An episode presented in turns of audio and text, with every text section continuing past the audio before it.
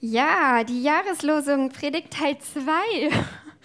ähm, mir war das so wichtig, als ich, ich habe das gemerkt, als ich die Predigt von letzter Woche vorbereitet habe, ähm, dachte ich mir, ich glaube, es es muss irgendwie zwei Predigten da, dazu geben, weil das war mir so wichtig, das, was ich letzte Woche gesagt habe, das für sich erstmal so stehen zu lassen und nicht irgendwie dann noch hier noch ein Aspekt und dann noch ein Aspekt, sondern letzte Woche ging es um, um die Liebe Gottes zu uns ganz persönlich und das war mir so ein Anliegen, das einfach ganz deutlich zu machen. Heute kommt der Teil 2 und äh, da gehen wir dann noch ein bisschen weiter damit. Und ähm, ich darf da noch ein paar Aspekte dazu fügen.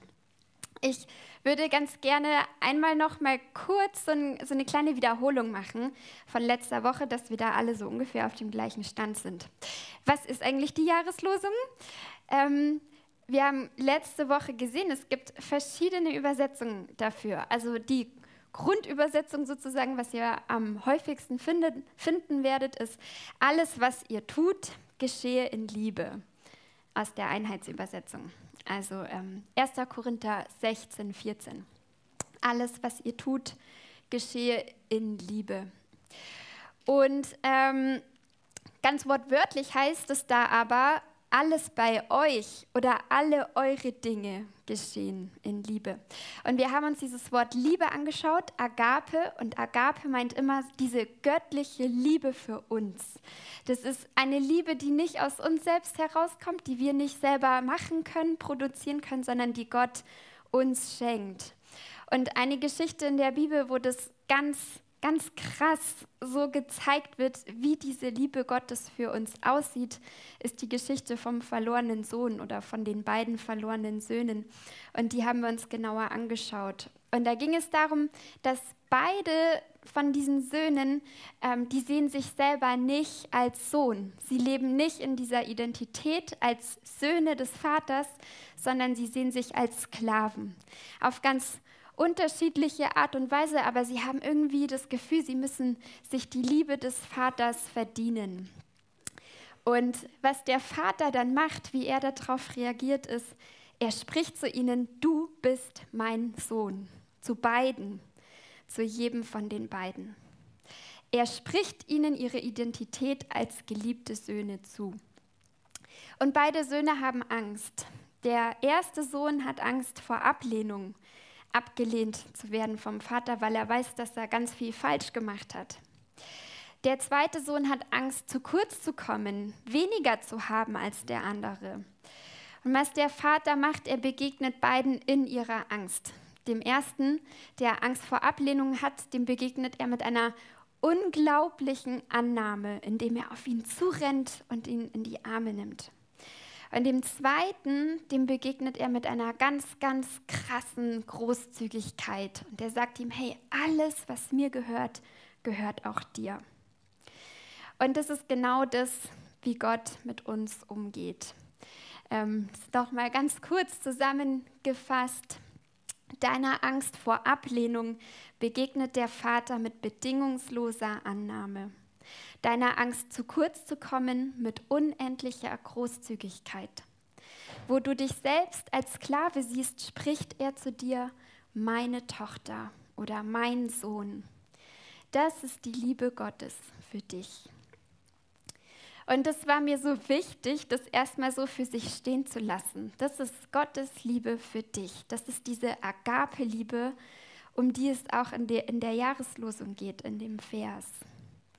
Und das steht am Anfang und das müssen wir irgendwie erstmal begreifen, wenn wir dann weiter darüber sprechen. Was bedeutet das dann alles bei euch geschehe in Liebe?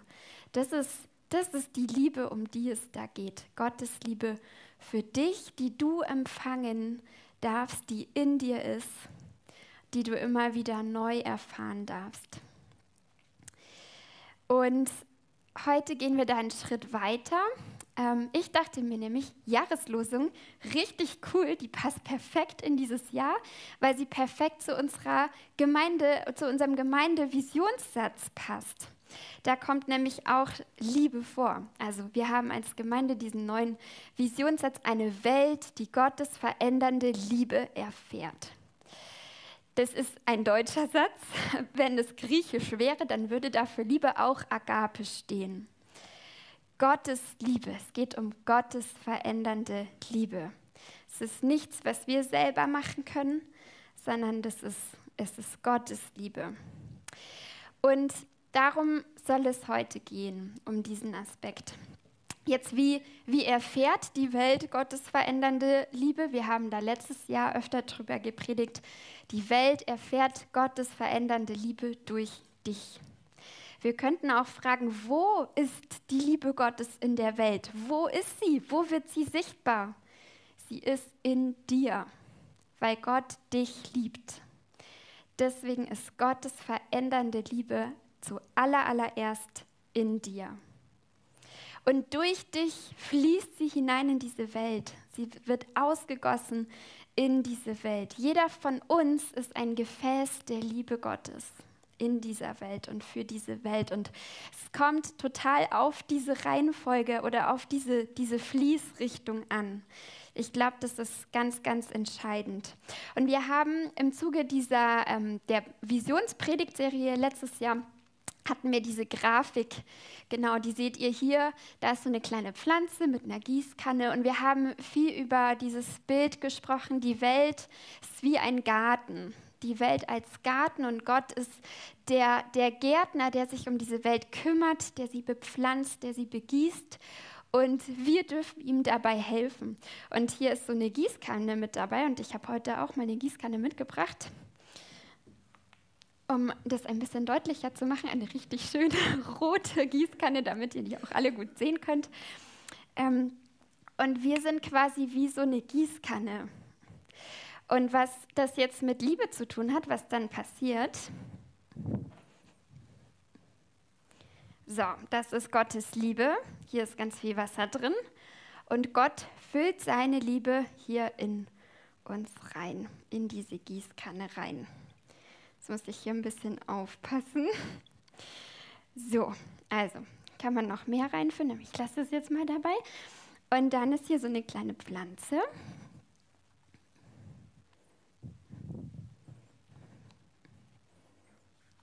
Also die Pflanze ist jetzt quasi die Welt oder bestimmte Menschen in deiner Welt, in deinem Umfeld oder was auch immer.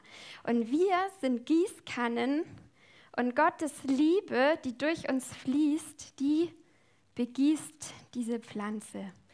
Die darf die Welt begießen. Und ich habe jetzt leider nicht drei Hände, aber ihr könnt euch das vorstellen, dass da immer wieder Wasser von oben nachgegossen wird in die Gießkanne. Und je mehr Wasser da reinkommt, desto mehr Wasser können wir hier in die Welt gießen. Vielleicht nicht alles auf einmal auf dieselbe kleine Pflanze, aber wir können es verteilen. Wir können das überall verteilen in der Welt. Ich glaube, dieses Bild hilft uns einfach, um uns das vorzustellen. So, wenn wir jetzt so eine kleine Gießkanne sind, was, was ist unsere Aufgabe als Gießkanne? Ich glaube, wir haben zwei Aufgaben das erste ist, wir müssen hier in uns drin Platz haben, dass Gottes Liebe hier überhaupt reinkommen kann, dass sie hier reinpasst. Wir haben da, wo wir wohnen, ist so ein, so ein kleiner Hinterhof und da stehen ähm, öfter Gießkannen rum, ähm, wo dann, also wo die Leute dann die, die Pflanzen gießen. Das sind so richtig große Gießkannen und unsere Kinder, die lieben das, da so Steine reinzuschmeißen. Die schmeißen da ständig, also auch so richtig große Brocken rein, alles was da reinpasst und Dreck und äh, Blätter und alles Mögliche. Und das lieben die. Und ich darf das dann alles wieder rausholen. Ähm, was nämlich passiert, wenn da ganz viele Steine drin sind und ganz viel Dreck, dann funktioniert die Gießkanne nicht mehr. Dann ist die so schwer, dass ich die fast gar nicht mehr hochheben kann. Und dann ist viel weniger Platz da drin für Gottes Liebe, für das Wasser. Und ich glaube, das ist so ein, auch so ein Bild dafür, wenn wir ganz viele so Steine und Dreck in unserem Leben haben und Dinge, die da eigentlich nicht so reingehören, dann haben wir weniger Platz für Gottes Liebe in uns. Und dann können wir die Gießkanne nicht so gut gebrauchen. Dann ist das, wofür sie eigentlich da ist, nämlich zu gießen, funktioniert dann nicht so gut, weil diese, diese, dieser Fluss, diese Fließrichtung nicht mehr so richtig funktioniert. Und so ist es unsere Aufgabe, dafür zu sorgen, dass wir hier in unserem Inneren, dass wir Platz schaffen für Gottes Liebe. Manchmal heißt es aufräumen, Dinge in Ordnung zu bringen oder um Vergebung zu bitten, so Dreck rauszuspülen, ähm, Steine rauszuholen, die da den Platz wegnehmen. Die zweite Aufgabe, die wir haben, ist, wir müssen am richtigen Ort sein. Wenn ich jetzt hier durch die Reihen gehen würde und eure Köpfe begießen würde, dann wäre das wahrscheinlich der falsche Ort, würdet ihr zumindest wahrscheinlich so sehen. Ähm, wenn ich jetzt die, diese kleine Mini-Pflanze, wenn ich da auf einmal wusch alles ausgieße, dann ist es vielleicht auch nicht so ganz richtig. Wir müssen sensibel dafür sein, wo, wo wir gerade sein sollen, wo, diese, wo Gott seine Liebe durch uns ausgießen möchte. Und, ähm, und wir, dürfen, wir dürfen da einfach Gott fragen. Wir dürfen fragen, Gott, wo möchtest du mich gerade haben? Führ mich dahin. Führ mich zu den Menschen, wo du gerade deine Liebe weitergeben möchtest, zu den Menschen, die das brauchen. Vielleicht habt ihr schon mal von dem Push- und dem Pull-Faktor gehört. Also Push-Faktor ist eigentlich, es geht um Motivation. Also ein Push-Faktor ist das, was mich so, was in mir drin ist, was mich irgendwie treibt, etwas zu tun. Ähm, und also Push wie, wie drücken, wie schieben. Ich werde so angeschoben, etwas zu tun. Und Pull heißt ziehen. Und Pull ist eher so, es gibt etwas außerhalb, was mich irgendwie begeistert oder wo es mich hinzieht. Und das motiviert mich dann, etwas zu tun. Und ein bisschen ist es auch so mit diesen zwei Aufgaben als, als Gießkanne. Also wenn ihr euch vorstellt, so diese Aufgabe, unser Inneres irgendwie da Platz zu machen, damit Gottes Liebe durch uns fließen kann, das ist wie so das Push, Gottes Liebe in uns. Und Gottes Liebe will raus. Die will raus aus der Gießkanne, die will raus in die Welt. Das ist das ist das Wesen der Liebe Gottes. Es ist ein Geschenk und die möchte verschenkt werden. Und das andere ist so dieses, dieser Pull-Faktor. Und ich glaube, das hat ganz viel damit zu tun, mit lassen wir uns berühren von anderen Menschen, von den Nöten dieser Welt. Sehen wir das, das Außen, was um uns herum ist, sehen wir das und lassen uns davon berühren. Bei Jesus heißt es ganz oft in den Evangelien, ähm, dass er eine Person sieht, einen Menschen, der irgendwie in Not ist. Und dann heißt es, dass er tiefes Mitgefühl empfand für diesen Menschen. Das ist so dieser Pull-Faktor. Wir sehen eine Not und uns ergreift so ein Mitgefühl, so eine, ja, so eine Barmherzigkeit. Und wir, wir gehen dahin und wir, wir schenken Gottes Liebe einfach weiter, weil wir da diese Not sehen.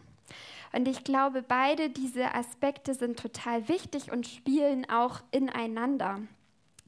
Und wir schauen uns jetzt einen Bibeltext an, wo, wo da dieser Zusammenhang von den beiden Aspekten nochmal deutlich wird auch. Ich stelle das jetzt erstmal noch kurz zur Seite. So. Und das ist 1. Johannes 3, 16 bis 18.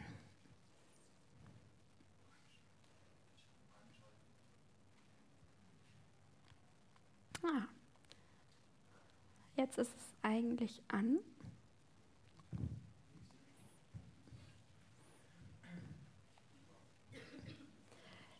Genau, okay, jetzt habt ihr den Text, super. Christus gab sein Leben für uns hin. Daran haben wir erkannt, was Liebe ist. Auch wir müssen deshalb unser Leben für unsere Brüder und Schwestern einsetzen. Angenommen, jemand hat alles, was er in der Welt braucht. Nun sieht er seinen Bruder oder seine Schwester Not leiden, verschließt aber sein Herz vor ihnen. Wie kann da die Liebe Gottes in ihm bleiben und er in ihr? Meine Kinder, unsere Liebe darf nicht nur aus schönen Worten bestehen. Sie muss sich in Taten zeigen, die der Wahrheit entsprechen. Der Liebe, die Gott uns erwiesen hat. Also, wenn wir uns diesen Text genau anschauen, dann geht es am Anfang und am Ende genau um diesen Push-Faktor, die Liebe Gottes in uns. Das steht so am Anfang, das ist die Voraussetzung. Gottes Liebe für dich in dir. Und die wird ganz konkret in Jesus, dadurch, dass Jesus sich für dich hingegeben hat. Daran siehst du, sehen wir Gottes Liebe für uns. Und auch am Ende von dem Text hier heißt es, dass Gott uns seine Liebe erwiesen hat. Er hat uns seine Liebe gezeigt. Das ist der Rahmen um diesen Text herum.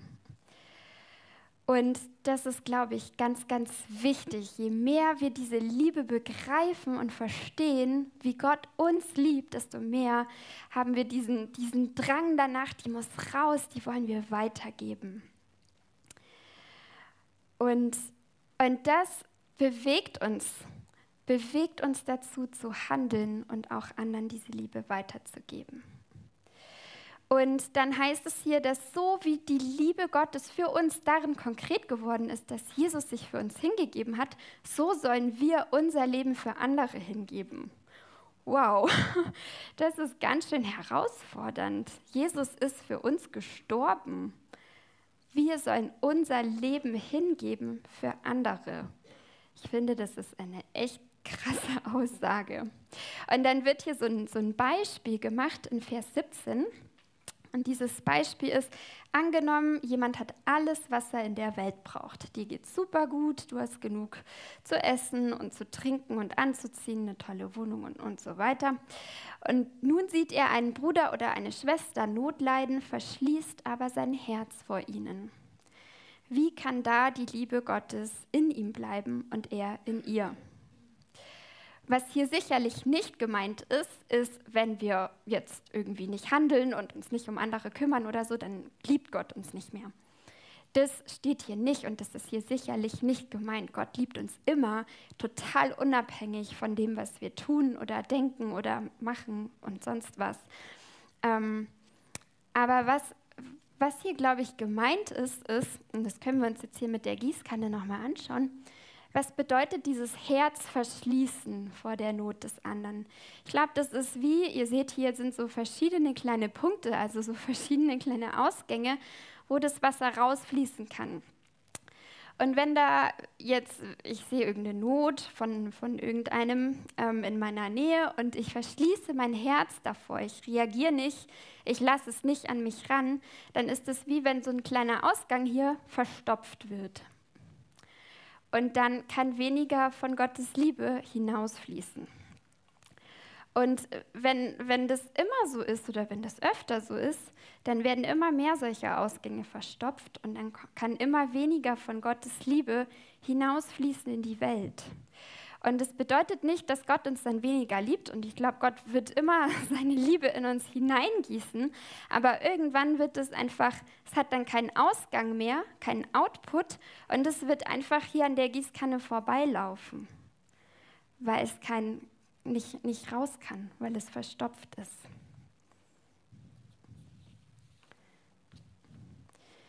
Und dann funktioniert diese Fließrichtung nicht mehr. Und das, wofür die Gießkanne eigentlich da ist, was der Sinn und Zweck davon ist, funktioniert nicht mehr.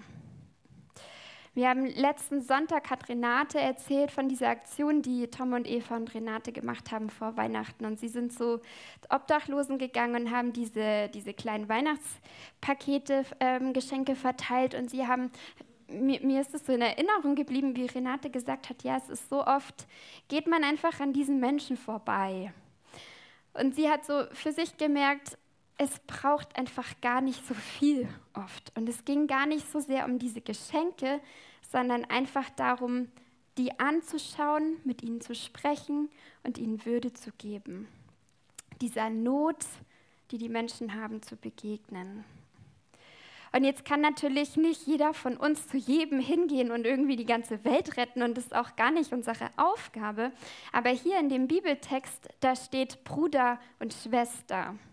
Und da geht es in erster Linie auch um die Gemeinde. Und da können wir jetzt mal anfangen. Also wenn wir hier unsere Gemeinde anschauen, dann können wir da gibt es bestimmt Beispiele dafür. Vielleicht begegnet dir eine Person auch hier in der Gemeinde, die total finanzielle Nöte hat, wo, wo ein krasser Engpass da ist. Und wenn du selber in einer Situation bist, wo du genug hast, also wie es hier in dieser Stelle heißt, wie reagierst du dann darauf? Sagst du, oh, da müsste ja die Gemeinde mal irgendwas machen? Oder gehst du hin und sagst, hey, hier, hier sind 100 Euro, ähm, schenke ich dir. Kannst es auch heimlich machen. Kannst auch die Person zum Essen einladen oder irgendeine Rechnung bezahlen oder irgendwas, was gerade für dich einfach passt und möglich ist. Aber es geht darum, darauf zu reagieren, in, in so ein in Tun hineinzukommen und es, uns nicht davor zu verschließen vor der Not des anderen. Und ich glaube, da dürfen wir anfangen hier in der Gemeinde, aber da hört es auch nicht auf, sondern Bruder und Schwester können genauso die Leute sein, die irgendwo in deiner Nähe sind. Dein Nächster. Wer ist dein Nächster? Wem begegnest du in deinem Alltag? Welche Not ist da, auf die du reagieren kannst? Und da können wir Gottes Liebe durch uns fließen lassen. Und es geht es mir wirklich wichtig, das zu betonen immer wieder. Es geht nicht darum, dass wir jetzt ganz viel tun müssen, dass wir in so einen Aktivismus reinkommen, weil genau darum ging es ja letzte Woche. Das, das ist nicht unsere Identität. Wir sind nicht Arbeiter oder Sklaven, die jetzt ganz viel schuften und ganz viel tun müssen, sondern wir sind Kinder Gottes, die wissen, dass sie geliebt sind, no matter what, egal was, egal ob wir viel tun oder nicht oder wir sind geliebt von Gott. Und aus dieser Fülle der Liebe Gottes heraus dürfen wir handeln. Und aus dieser Berührung mit Gottes Barmherzigkeit, mit seiner Liebe für, für uns und für die Menschen um uns herum, daraus dürfen wir handeln. Und dann ist dieser Kreislauf gesund, dann funktioniert der und so soll der sein. Und ich möchte ähm, zum Schluss noch so euch ein paar ganz praktische Dinge mitgeben, wie wie können wir das machen? Wie können wir Gottes Liebe ganz, ganz praktisch weitergeben? Und ich glaube, es fängt damit an, dass wir so einfach auch einen Schritt zurückgehen und unsere eigenen Erwartungen ein Stück weit vielleicht auch runterschrauben, da wo du immer das Gefühl hast, boah, das muss irgendwas ganz Großes sein, das ist sowas ganz Herausforderndes, was Schweres, darfst du einfach einen Schritt zurückgehen und im Kleinen treu sein, kleine Dinge tun, dir kleine Sachen vornehmen. Es, es geht nicht um irgendwelche Riesentaten in der Zukunft, sondern es geht um dein Hier und Jetzt. Wie kannst du hier und jetzt diese Liebe Gottes in dir weitergeben? Und ich glaube, es gibt viele so kleine Dinge, die wir einfach üben können und wo wir uns vornehmen können, dass es zu so einer Kultur wird, zu so, so einer Gewohnheit in unserem Leben. Ein Beispiel ist für mich immer Trinkgeld geben. Und das ist ein gutes Beispiel, wie wir ja, wie wir lernen dürfen, diese großzügige Liebe Gottes weiterzugeben. Und Trinkgeld ist dann nicht irgendwie, mein Essen hat 19,50 Euro gekostet und dann runde ich auf 20 Euro auf, sondern über die 10 Prozent hinaus mal zu geben. Und vielleicht sogar auch, egal wie der Kellner drauf war. Und wenn der total schlecht drauf war, dann vielleicht mal ganz bewusst noch mehr zu geben und ihn damit zu segnen. Und ich glaube, da dürfen wir offen sein für das, was Gott durch uns tun möchte. Ein zweiter Punkt, achte auf die Nöte der Menschen um dich herum und reagiere darauf. Wir hatten gerade das Beispiel mit so materieller Not, finanzielle Not. Ähm, da dürfen wir darauf reagieren, indem wir Geld verschenken, indem wir teilen, indem wir einander einfach da unterstützen, helfen. Ähm, es kann aber auch sowas sein wie Einsamkeit. Ich glaube, Einsamkeit ist echt ein großes Thema, ist eine große Not. Und wenn du gerade Zeit hast oder ähm, ja, da Raum hast dafür Kapazitäten, dann darfst du Menschen begegnen, die einsam sind und einfach Zeit mit ihnen verbringen. Es kann auch was ganz Praktisches sein. Jemand zieht um und äh, braucht jemanden, der den Sprinter fährt oder der mit anpackt oder was auch immer. Also ich glaube, es gibt so, so viele Gelegenheiten, wie wir, ähm, ja, wie wir Liebe Gottes weitergeben können. Ein weiterer Punkt, und das ihr merkt, das hängt alles auch ein bisschen ähm, mit ein, hat alles ein bisschen miteinander zu tun. Ähm, aber nutze deine Gaben und deine Stärken. Liebe weitergeben darf Spaß machen. Es muss nicht immer das sein, was dir am allerschwersten fällt. Darum geht es gar nicht, sondern es kann genauso gut was sein. Und ich glaube, das ist total gut, wenn dir das richtig, richtig viel Spaß macht und du darin aufblühst und das genau dein Ding ist. Vielleicht kochst du total gerne. Dann kannst du das nutzen, um andere zum Essen einzuladen und für andere zu kochen.